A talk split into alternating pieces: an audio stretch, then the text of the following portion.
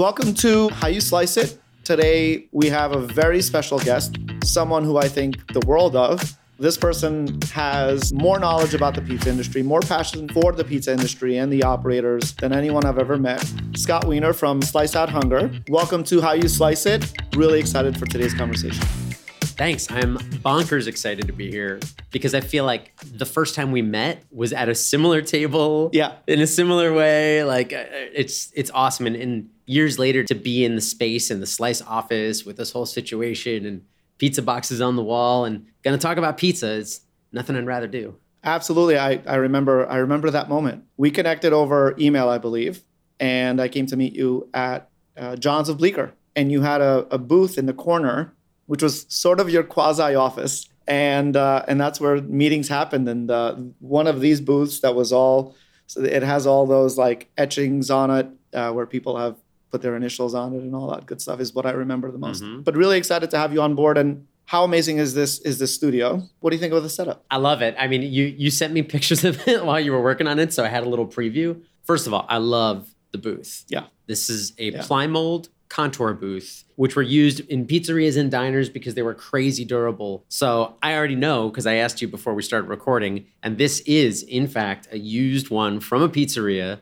That's in right. New Jersey. So this is exactly like sitting at this is part of why I love pizza because I have this association with this yeah. booth setup. Growing up, yeah, growing up, I would go to our local pizza shop. For me, the one closest to me was A&S Pizza on Staten Island. I grew up on Staten Island and they have these booths. They still do these booths, an arcade, and uh, two slices, a can of Pepsi or Coke. What more is there to life? You know, it was like especially on half days of school, like if there was a half day on a Friday, we'd walk home and we'd go past a place called Calabria Pizza in Cranford, New Jersey, where I grew up. And it was a slice and a soda for a buck fifty before 5 p.m. And we'd sit in booths like this.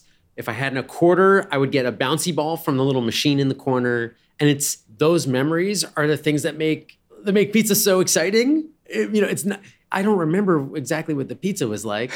I don't. Yeah, I yeah. like. I don't think it was the best. Sorry, yeah. but I remember all those things, and that's why like this kind of booth is as symbolic to me about like what is exciting about that food. The same amount of excitement that you get from having a good slice. So you are one of the most knowledgeable, experienced, passionate people about the industry going back to the early days, when did pizza become not only an important part of your personal life growing up, but then professional career? It's funny. I, I think about this all the time because people ask me this on pizza tours almost every day. And I, I've never been able to figure out an exact moment or an exact answer. But I know that growing up, pizza, and this is the same story for every other human, pizza is a part of positive moments in your life it's where you celebrate things. It's where you go after the soccer game. If you won, it's where you go to celebrate. If you lost, it's where you go to cheer yourself up.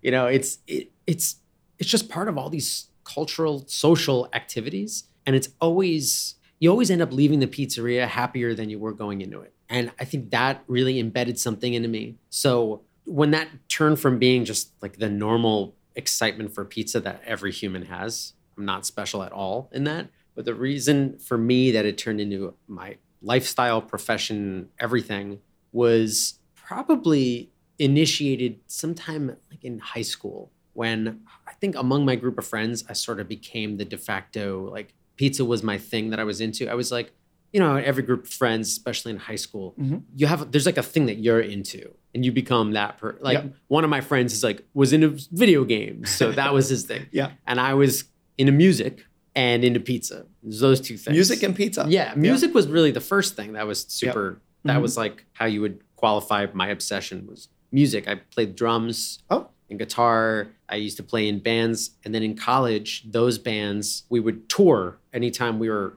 on a break from school. So those tours, I would book the tour because I was kind of the guy in the band who cared about doing things like that, recording, touring, all yeah. that. And I would book the tours to go to famous pizza cities because I really love pizza. And every I mean it was that's genius. I mean, it's just what it was. So like, you know, I I didn't know anything about New Haven yep. until my band was touring and we were at a pizzeria and somebody says, "Oh, have you ever heard of New Haven's got great pizza?" And I said, "I didn't know that." because social media wasn't there yet Right. and food blogs were just beginning early 2000s. Mhm. So I would make lists of where people told me to go. And then that's where we would do our touring and we would go and eat those pizzerias because it's inexpensive. And also, you leave it in the van overnight and it's still good the next morning. so I think that's the moment that my passion for the pizza as just like a as a general term, growing up, pizza is kind of fast food. That's when it turned to me to be this cultural barometer. Traveling around the country, you would sort of understand each community by the pizza that was the most popular there. The one that every oh oh you well you have to go to Gino's because they're the they've been around forever. Every town, every town has that special place, the one that, or maybe two that are debated. That battle, yeah, Yeah. exactly. Yeah. Every town has like you know the Pepe's and mm-hmm. Sally's. The, Yeah.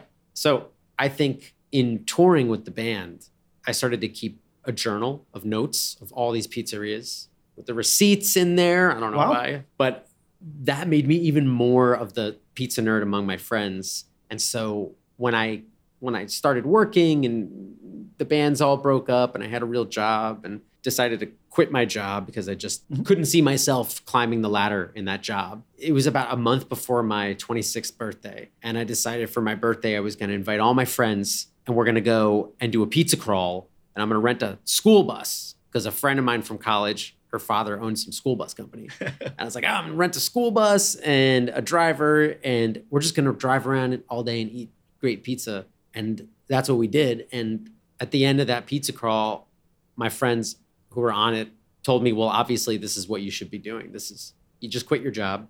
This is the next thing that you're going to do.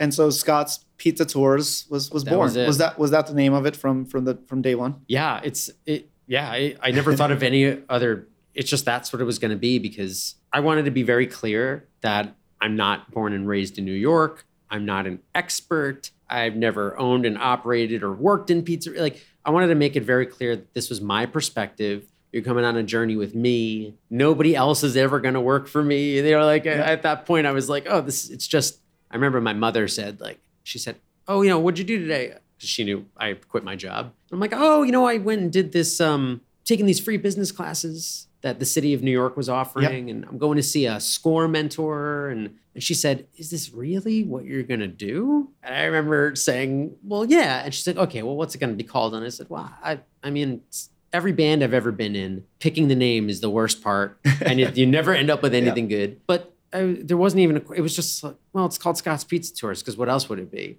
And I remember her saying, well, your middle name's Joseph. The least you could do is call it Giuseppe's Pizza Tours. and I'm like, Mom, we're zero percent Italian. Yeah. I'm not doing that. Yeah. This has to be legit, honest, real. And Amazing. uh, yeah, so when you ask me how did I decide to make it more of my profession, it was more like my friends decided. For you. Yeah, because I never ever wanted to run a business or be responsible for other people who would eventually work with me. And Well, look, we've I've been on the tour um, as a company. Slice uh, in a moment in time. Uh, it was my my vision to have every new person who joined Slice to be uh, to be on the tour, and uh, you know I think we got derailed a little bit by by COVID, but Scott's Pizza Tours is one of the best experiences and events that anyone can go through uh, if you're visiting New York City and you want to see what real, authentic New York is about. Experiencing it through the lens of pizza, and your approach to it is I, I thought was incredible uh, going into it because you really took us through a number of shops with different backgrounds, different histories, different ovens, different styles of pizza, and what each one meant. And I thought it was it was incredibly powerful. So before we go get into the details, I want to I want to know what were your one or two sort of deepest moments of fear, like when you turned the lights on for your business. What were the in that moment? What were the things that were running through your mind? Well, number one was are people going to show up to do this? Which, with any business, you need customers. And with a business like this, where, you know, I grew up in a household where everything that I thought about doing, my parents would brainstorm about, oh, do we know anybody who's done that? Is there anybody you can talk to, a mentor, or something? And then with this, we don't know anybody who's run a tour business, worked in tourism. I mean, it was nothing. So I didn't know anything about that. So people showing up was fear number one. Although that may actually have been number two, because when you ask me that, the first thing I could think of is biggest fear is I'm taking people around and trying to teach them something. I better know what I'm talking about because imposter syndrome is real Yeah. and I think it's good and healthy because my first thought was really at the time, you know, I'm this 26 year old kid who's from New Jersey. I'm not from New York. I don't have a New York accent. People are going to sign up and do this. How can I give them something that's authentic and that they'll be okay with? That at the end of it, they won't say, well, gee, what the hell even was this? Yeah, and then that's one of the common sort of beliefs, and I really want those listening to sort of this conversation to feel like they're not alone. Part of my mission for for this platform is to provide a sounding board and an opportunity for our community and operators and uh, future operators and entrepreneurs to really uh, understand that everything that we're feeling is probably not something that you know we're feeling alone. And so on imposter syndrome, can you talk more about what that is? I know we, we kind of probably know what it is or have a common definition, but what is imposter syndrome and why do you think it's good? So, imposter syndrome is that thing, it's that voice in your head that's always telling you that you're a BS artist, that you're faking it, that you're not good enough, that somebody's going to find you out. They're going to figure out Expose that you're- Yeah, they're going to expose you that you don't know what you're doing. And.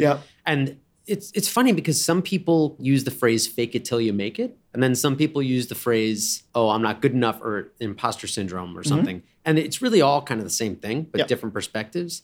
And my perspective on it is that the moment that I think I'm on top and know everything, and that's the moment that you stop swimming and and then you drown. Like that's not where you want to be. Right. I want to constantly feel like I should know more and I should be better so that I can constantly work because I've been doing it at this point for almost 14 years. Incredible. And yeah, can you believe it? it's been I still cannot believe it. and 14 years into it, I'm still thinking about, oh, I need to find out this information about this flour product and oh, I can't believe I don't know the name of the family that built these three ovens that had a like a masonry company in Yeah. 1892 to 1895. Like the stuff that I think I should know has gotten more niche. And from day one, I always thought, well, if somebody asks me a question on a tour, I have to have some background knowledge in it.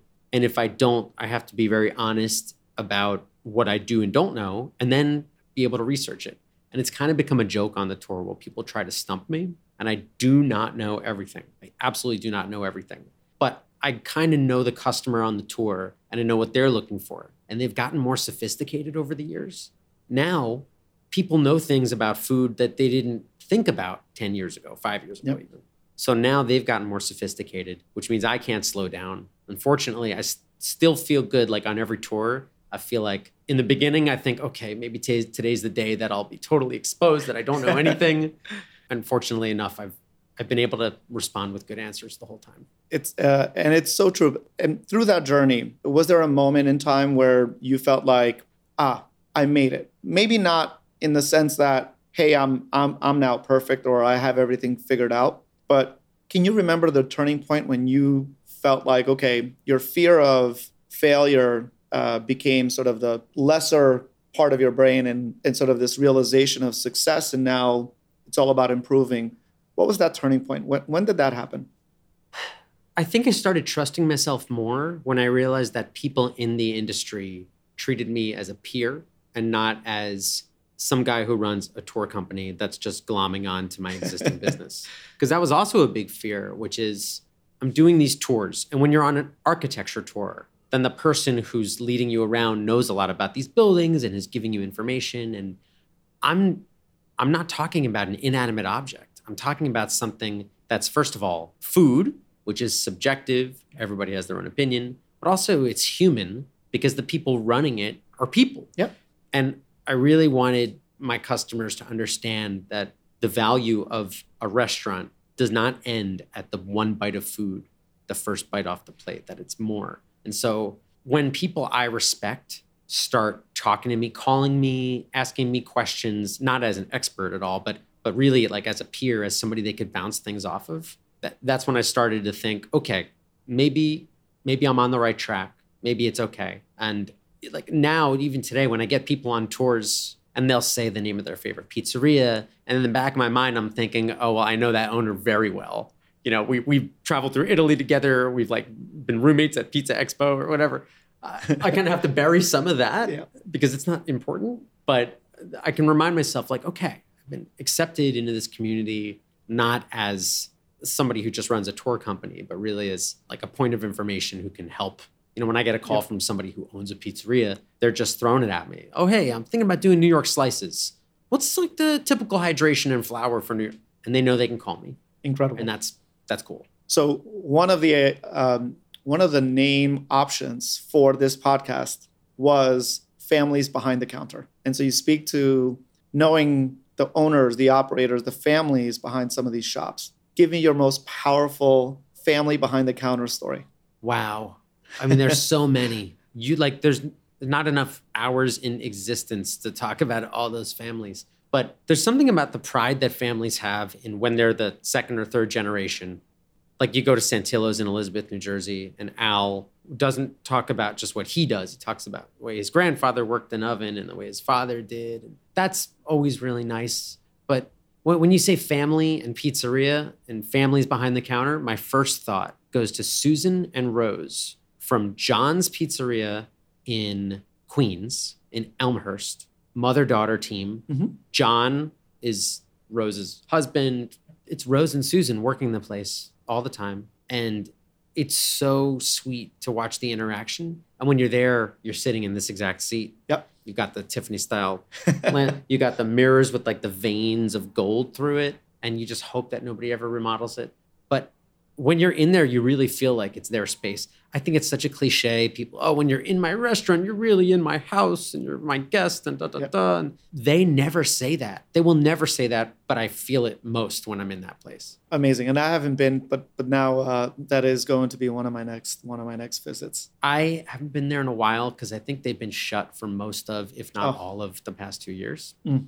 So as I tell you about it, I am hoping that they're open. On that topic, COVID has been really devastating for so many small businesses, especially uh, restaurants.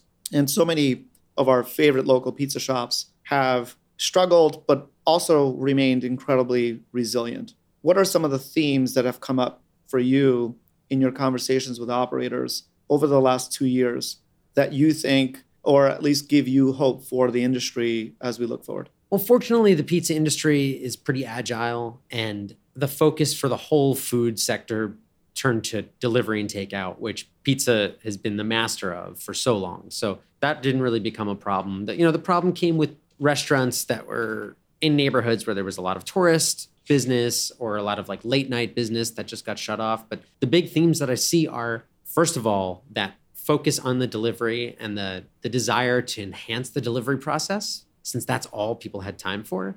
And then I also am seeing a huge shift in pizzerias refocusing their product, taking the time. They don't have to deal with the indoor dining for so long. Uh-huh. So they, oh, let's retool our dough. Let's let's fix some of our operations. And actually, I think it's safe to say we've seen pizza quality increase since the pandemic hit because a lot of pizzerias have Because of that taken the time. Yeah. What are the most important qualities to a great pizza? Like the end product. What are the most common themes outside of love when you're making it? No, Uh, yeah, which I you know, that's another one of those yeah. cliches that I I love the pizza business and people in it, but I can't stand it when I hear that oh the secret is love yeah, yeah, because obviously. But ah, and uh, this is a super subjective yeah. question. Of course. I feel like the number one thing that's important, I don't care if you like thick crust, thin crust, cheesy, saucy, whatever. The most important thing is a pizza that makes you feel good. That's number one. You're happy after eating it. But when you get down into the nitty gritty of it, I think the more important thing is, and maybe this is related to that other point, but the pizza that doesn't make you feel like you've just made a terrible mistake.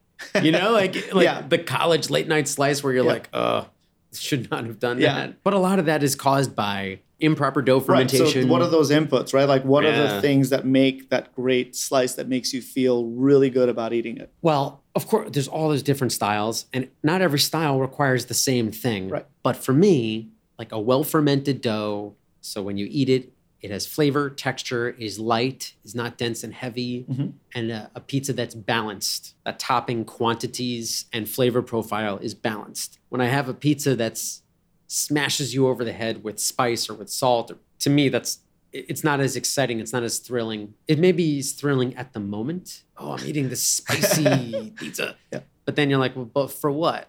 What's the second slice gonna do? It's like a guitar solo. You know what I mean? Yeah. It's like, okay, cool guitar solo. You're very good at playing the guitar. Congratulations. But like when you hear a band, a symphony, all playing together, I'm so much more impressed by a 60 piece orchestra that. that. can all work together to make you feel something. Now, how important are the ingredients that go into it? Ah, the ingredients are the ceiling. So if you don't need to make a great pizza, then you can set a low ceiling for yourself and use garbage. But if you want to make a good pizza, if you want to make anything that's good, the quality of the ingredients is it's going to set the pace. Set the bar. Oh, And- oh yeah. And then uh, New York water. so, Ilir, Do you know how often I hear this? And I'm just, I'm, I'm, I'm out of words at this point. I'm going to ask you a question. I want you to answer it Yeah. honestly. You don't have to name names. Have you ever had a terrible slice of pizza in New York? Yes. Yeah. Do you A think lot. that they used water from somewhere else? I think maybe they import Florida water. if the worst pizza in New Yeah. York, which there is a lot of bad Yeah. pizza, is 2100, 2200, you probably know better than I do, over 2000 pizzerias. Yeah.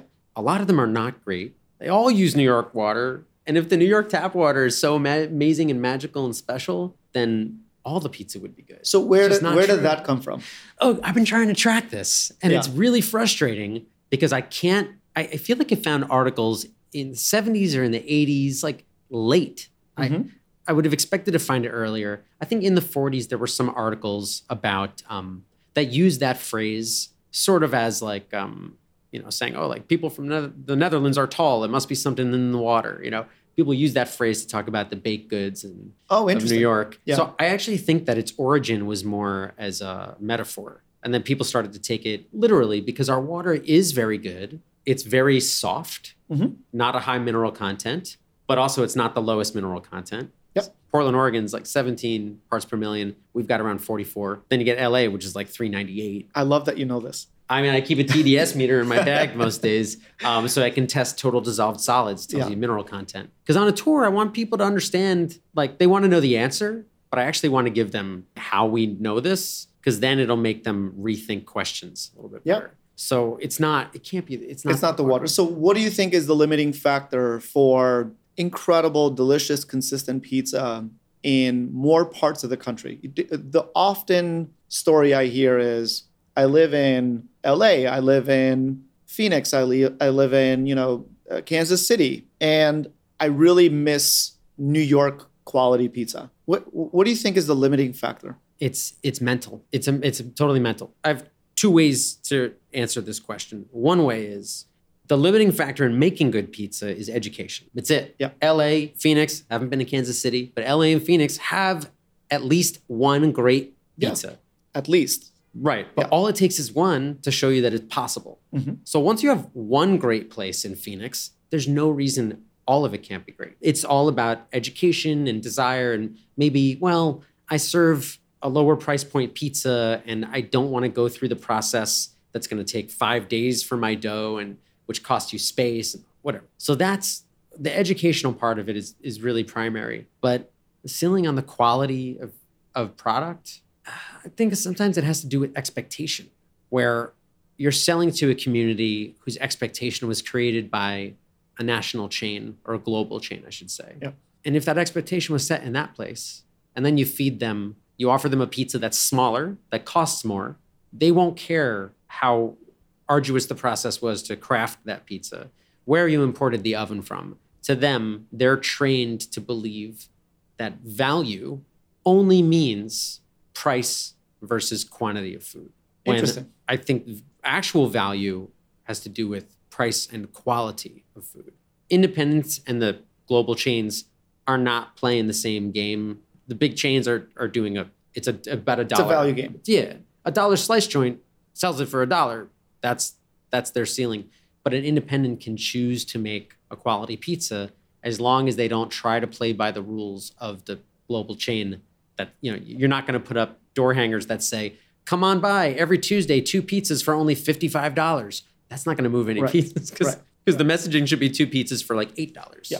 and it's it's really more about quality and education and that's been my that's been my hypothesis which is you know i think where uh, where people who have really learned the craft and they've transported maybe they you know new york transplants are in florida they're in some parts of arizona in essence they go from new york to like these you know warmer towns or they've expanded into new jersey pennsylvania. And so it's really a matter of expanding that that education and the craft in order to provide access to more of the country for uh, for what they're seeking which is which is great pizza. But i think part of what i heard is the location of where the consumer the customers consuming the product may be creating a false sense of you know great quality versus poor quality. Like easily said two of the same slices may taste different if you're having one in new york versus having the same one in denver. Do you think that's true? I think that's such an amazing point because the culture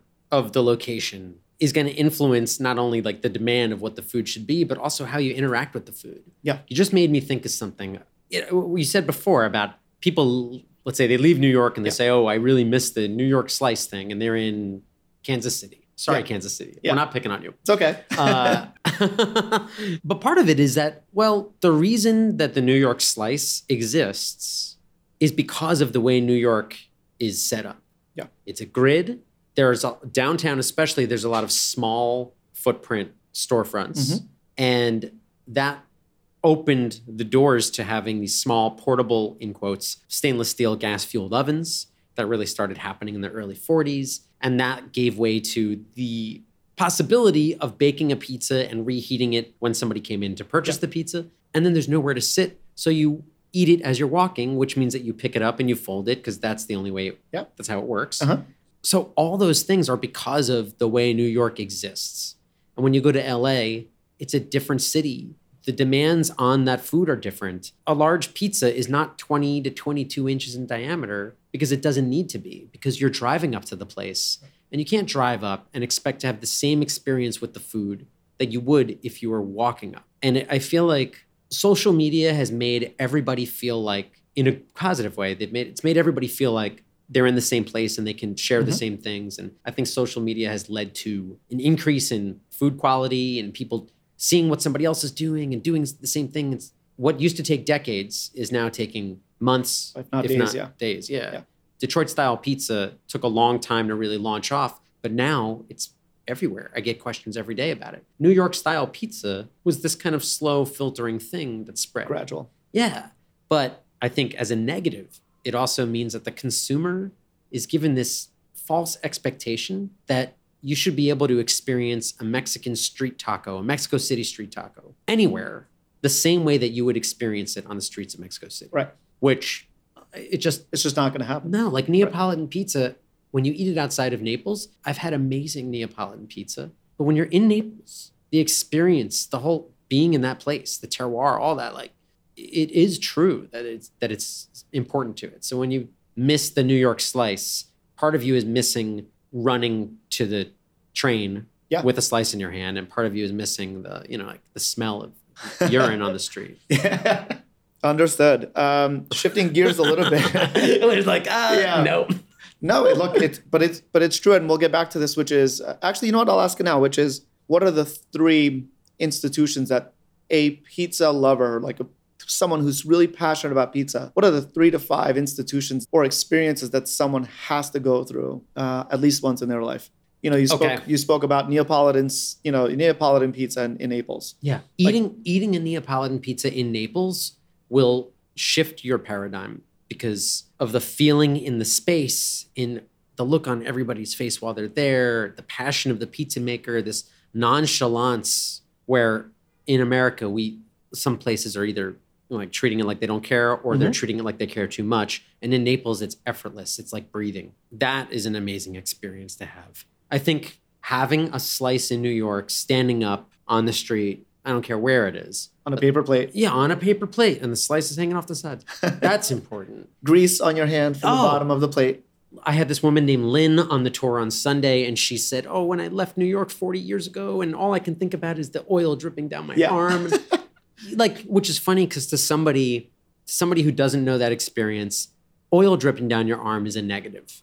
But to the person who associates that with the joy of eating a slice of pizza on the street in new york it's a positive. And both people are right. Yeah.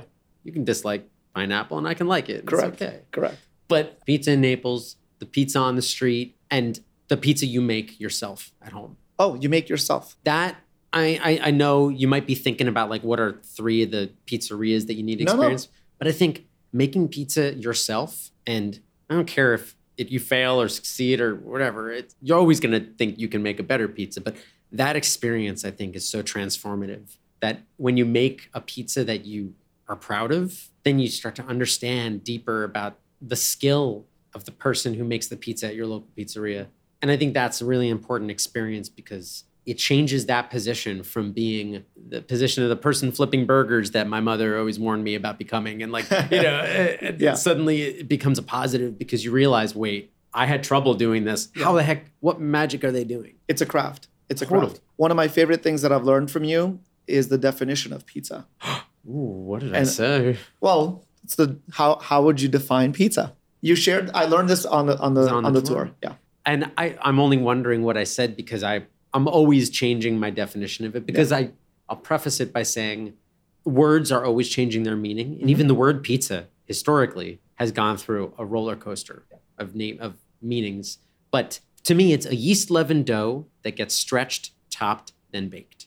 And of course you can have little fuzzy things right beyond that mm-hmm. like a par baked Sicilian or a pizza fritta like a like a or a montanara fried pizza. But to me that's is that do you agree with it Yeah. Well, the, the the the one specific aspect of that is that it has to be baked at the same time. Yeah. There's substantial weight on it during the bake. Got it. And so, you know, the question is if you bake a pizza or if you bake something and then you add toppings after, is that a pizza? Right. To me, if if there's substantial weight and then you add additional post oven toppings, still a pizza. Still a pizza. But because of pizza's origin in the bread bakeries of the late mid to late 1700s in Naples, the whole idea was without anything weighing down the dough, it inflates when you Mhm. bake it, and that's a flatbread, and you put stuff on it and eat it with hummus, and it's awesome. But if you weigh down the dough with something, then the pressure of the dough against the floor of the oven extracts heat from the oven floor and cools it down to prepare it for for bread baking. And so it's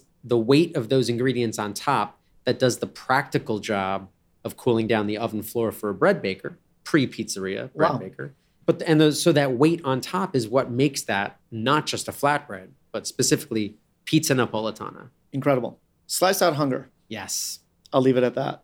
Walk me through it. So okay, I so Slice Out Hunger is it's a nonprofit organization that does um, fundraising and just general work in the food insecurity sector through pizzerias and pizza related campaigns and events around the U.S. Yeah. So nationwide organization based in New York, essentially run by two people and a very small board and an amazing set of volunteers. And it's something that sprung out of the pizza tour business because a year into running my tours, I had, I guess, kind of like a like a celebration first anniversary party, and a bunch of pizzerias gave me some free pies to serve at the party. And I just figured instead of just giving them away, why don't we charge everybody a buck per slice? And then Scott's Pizza Tours would match every dollar, and we could write a check to City Harvest, which Yep. is food collection, food rescue organization in New York. And that event happened for a few years.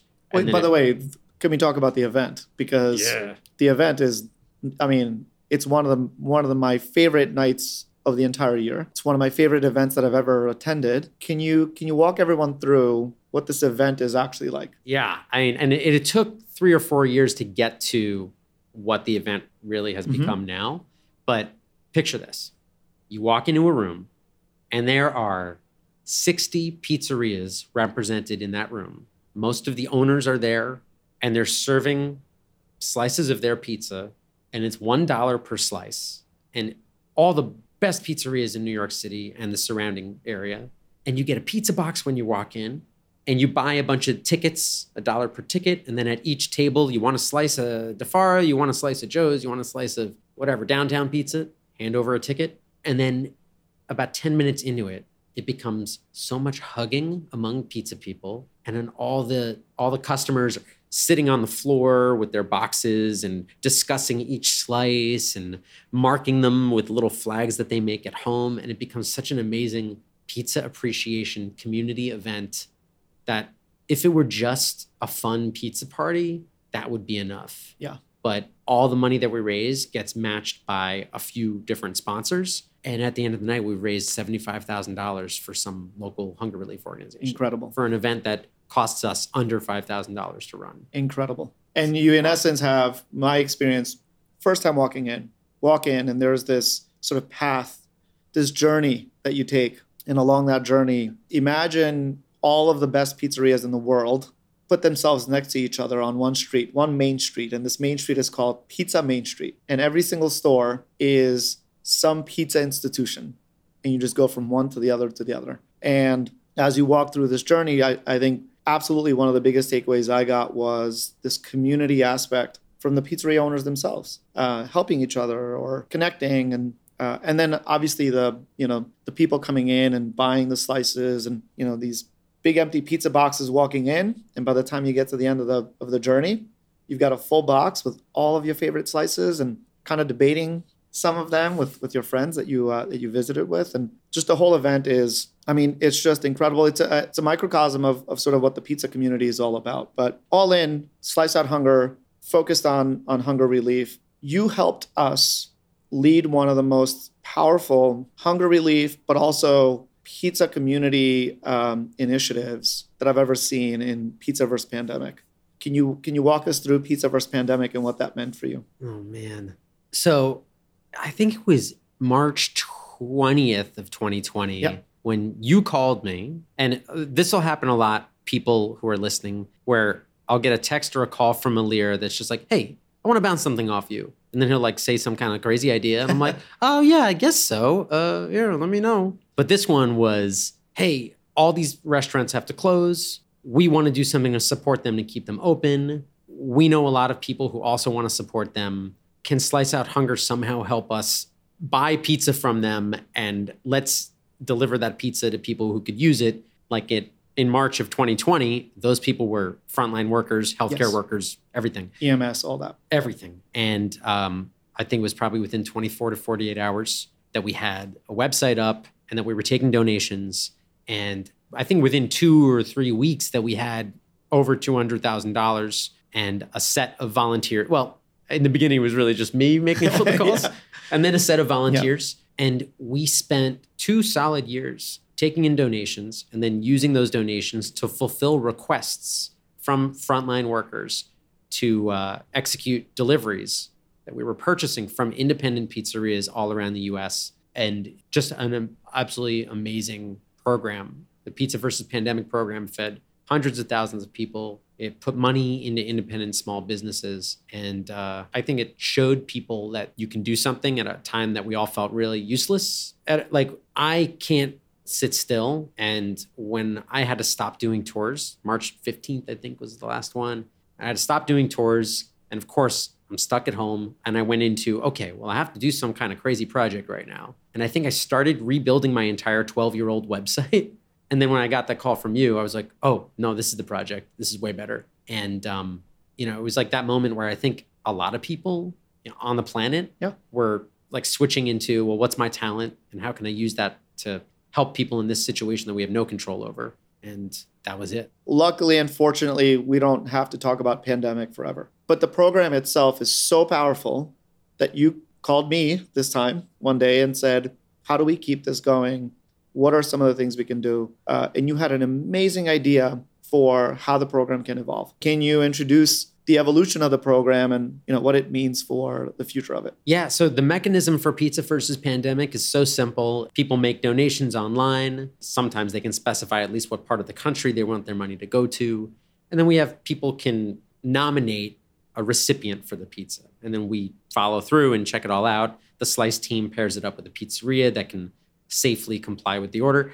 And it's too good of a mechanism. So the new version of this program is directed toward helping the soup kitchens, shelters, after school programs, senior centers, the people who are really always affected by food insecurity. And unfortunately, that number has grown because of the pandemic. So this new program is called the Pie It Forward program. I love that name.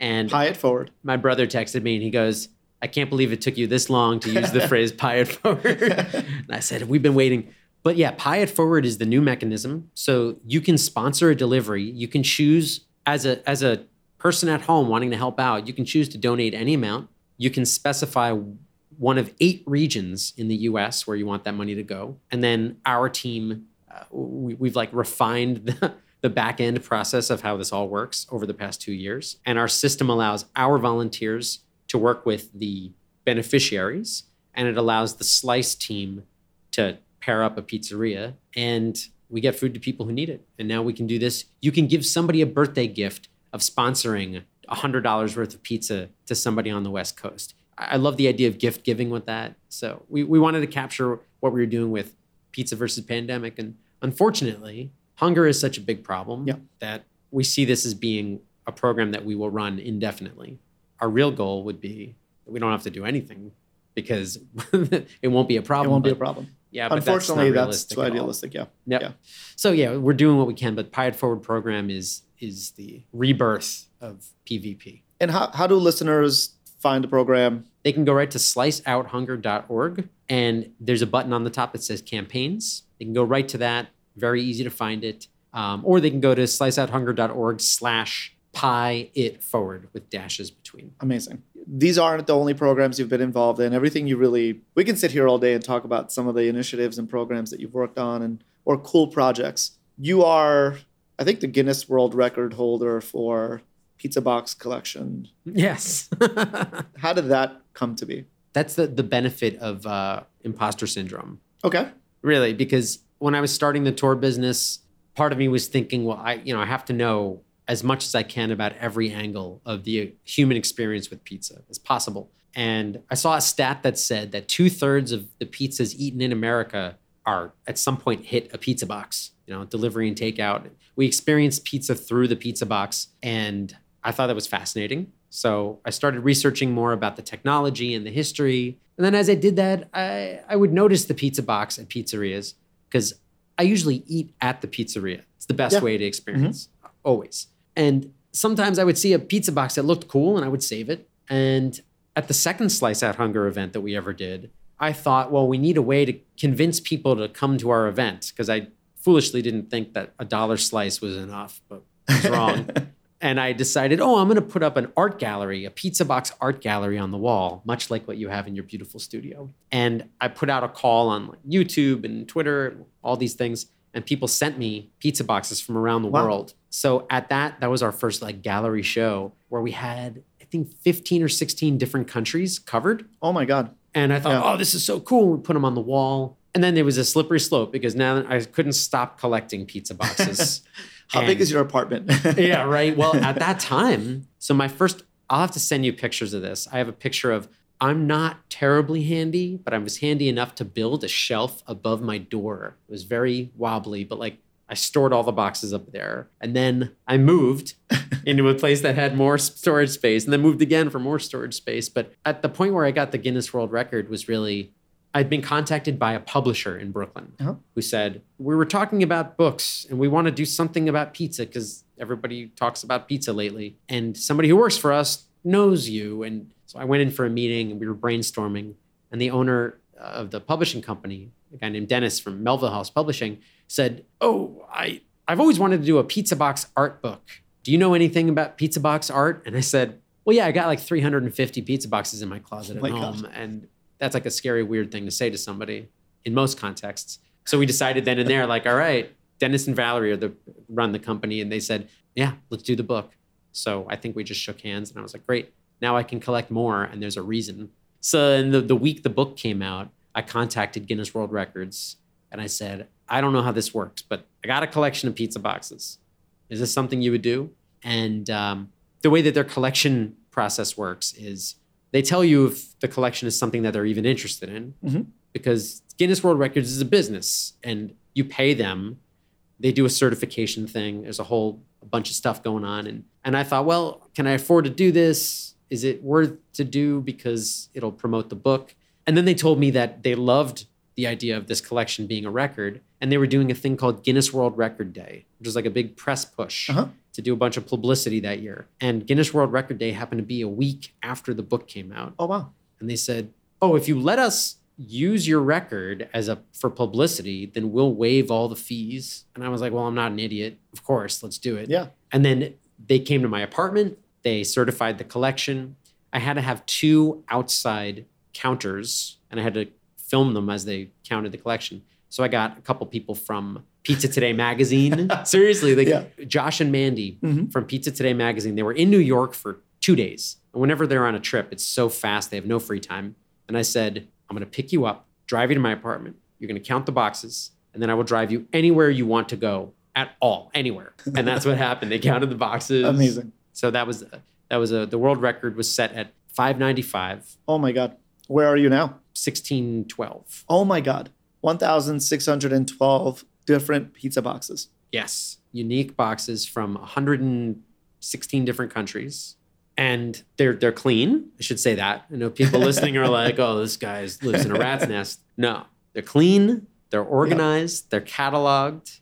I have a spreadsheet. Oh wow. I have them all pictures in my phone of every single box top. So I know that's why I know the exact number. Is because yesterday I took a picture of a box from Montana that somebody sent me. I've got to come by. Yeah, I've got to come dude, by and check it out. It's And the book is named it's called Viva la Pizza: The Art of the Pizza Box. amazing. So and it's still for sale, correct? It is available. Yeah. Great. Most memorable box and why?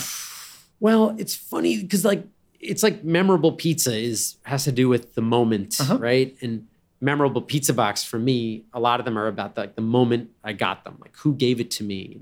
Sometimes people save them in their luggage and they travel and they bring them to me on a pizza tour. But there was one that I got in the Netherlands in 2005. I was at this pizzeria in know, it may have been Amsterdam, I'm not sure, but I said, "Oh, can I get an empty pizza box?" And they brought me the empty box. And to me, a pizza box that's even a generic box that's in Dutch or has is produced outside of the US is interesting because it's not what I'm used to. And I said, "Oh, this is a oh, this is a really interesting box." And I remember the guy said, "That's not that interesting. That's normal. I should show you the ones that I just got last week." And I was like, Oh. "Well, I was like, please do." and I wasn't I didn't have a world record at the time, but I was so I had no credentials to show. But I was like, yeah, uh, let me see. And he pulls out this pizza box, and I think I blacked out. I re- I, I remember making a very high pitched squeal, but only because I heard the end of it. Like Uh-huh. it's one of these moments, and it was this box. It's full bleed, so it's printed off the edges Yep. of the box. Already very exciting because usually you design within the box. Correct. And it was full color, and it was an image of what looked kind of a lot, ninety percent like Homer Simpson and ninety percent like Bart Simpson oh wow.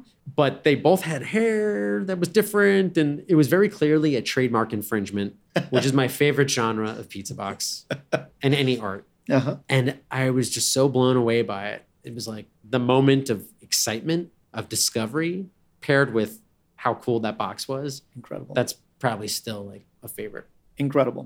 Last question, and we'll we'll give you uh, we'll give you your day back. But Are you- are- this is the problem is that we could talk we could about do this pizza. all we could I do mean, this all day. and you're asking me i have questions i want to ask you so one day we'll do a flip When you when you launch the podcast, the the Viva La Pizza podcast, I will be I'll be there. That's actually a good name. Yeah. Why didn't I think of that?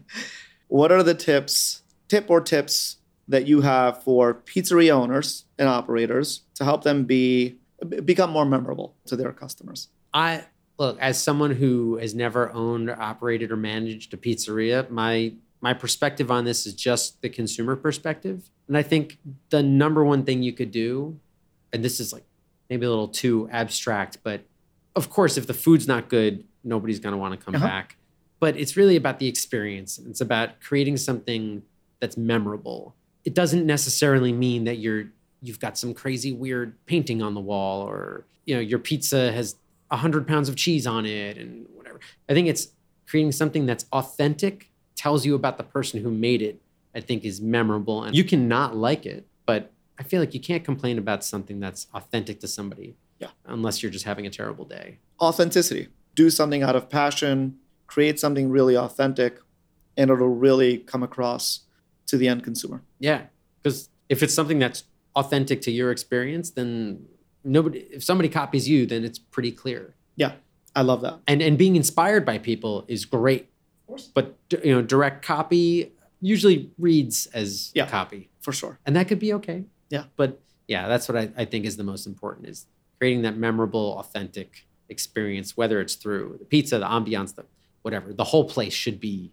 you. Thank you so much, Scott. This has Clear. been awesome. We never really got a chance to sit down and have this kind of a conversation. So this was really uh, powerful for me as well. The last time it happened was at John's, Correct. table much like this. Uh, 13 years ago. Yes. Yeah. And I know why we haven't had the conversation in a while. We've both been busy, Yeah. but I'm glad that uh, that this is sort of reset things. And here we are having the conversation, and there's microphones and cameras. Yeah. And to your point of being inspired, you've inspired this. Oh, so I, thank you. there's no way I was the only one telling you. Obviously, you have to. Have You've podcast. inspired a lot. So thank Maybe you so much. pressured. Yeah. Maybe maybe a little bit of both.